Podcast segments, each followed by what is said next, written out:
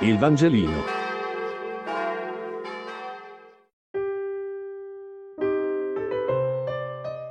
Venerdì 23 aprile.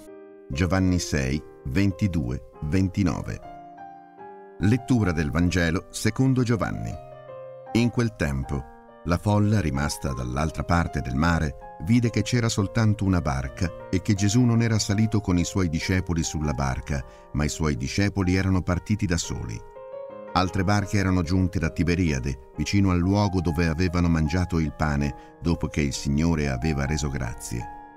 Quando dunque la folla vide che Gesù non era più là e nemmeno i suoi discepoli, salì sulle barche e si diresse alla volta di Cafarnao alla ricerca di Gesù.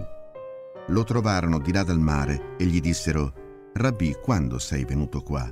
Gesù rispose loro, In verità, in verità io vi dico, voi mi cercate non perché avete visto dei segni, ma perché avete mangiato di quei pani e vi siete saziati.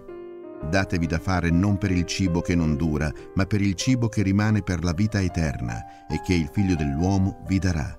Perché su di lui il Padre, Dio, ha messo il suo sigillo. Gli dissero allora, che cosa dobbiamo compiere per fare le opere di Dio?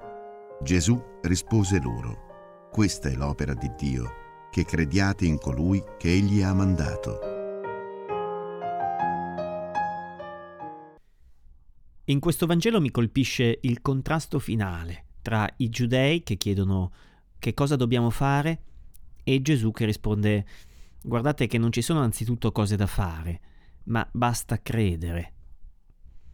È anche il contrasto tra il riempire la vita con cose da fare e il vivere credendo in qualcosa o in qualcuno. Ieri c'era un articolo sul Corriere della Sera che ho girato ad alcuni amici economisti eh, che si intitolava Il banchiere e l'infarto. Le orecchie scoppiavano e io pensavo al lavoro.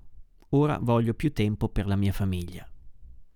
È una storia anche abbastanza banale eh, di un economista che viveva per lavorare, riempiva il tempo come un imbuto fino poi a scoppiare, per accorgersi eh, in realtà di aver sbagliato tutto e che la vita così eh, viene soltanto sciupata.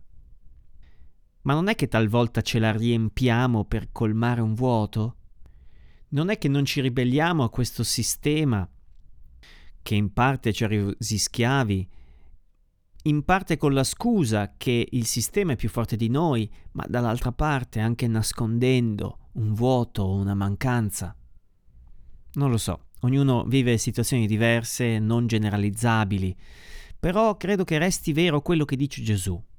Non è il fare che alla fine ci salva, ma qualcosa di molto più grande che è in grado di regolare il nostro fare, magari di dare un senso e una misura al nostro fare, ovvero il nostro credere la nostra ricerca, oltre che del pane che perisce, di cui continuiamo a avere bisogno, ma che il Signore ci promette, anche del pane che crediamo non muore.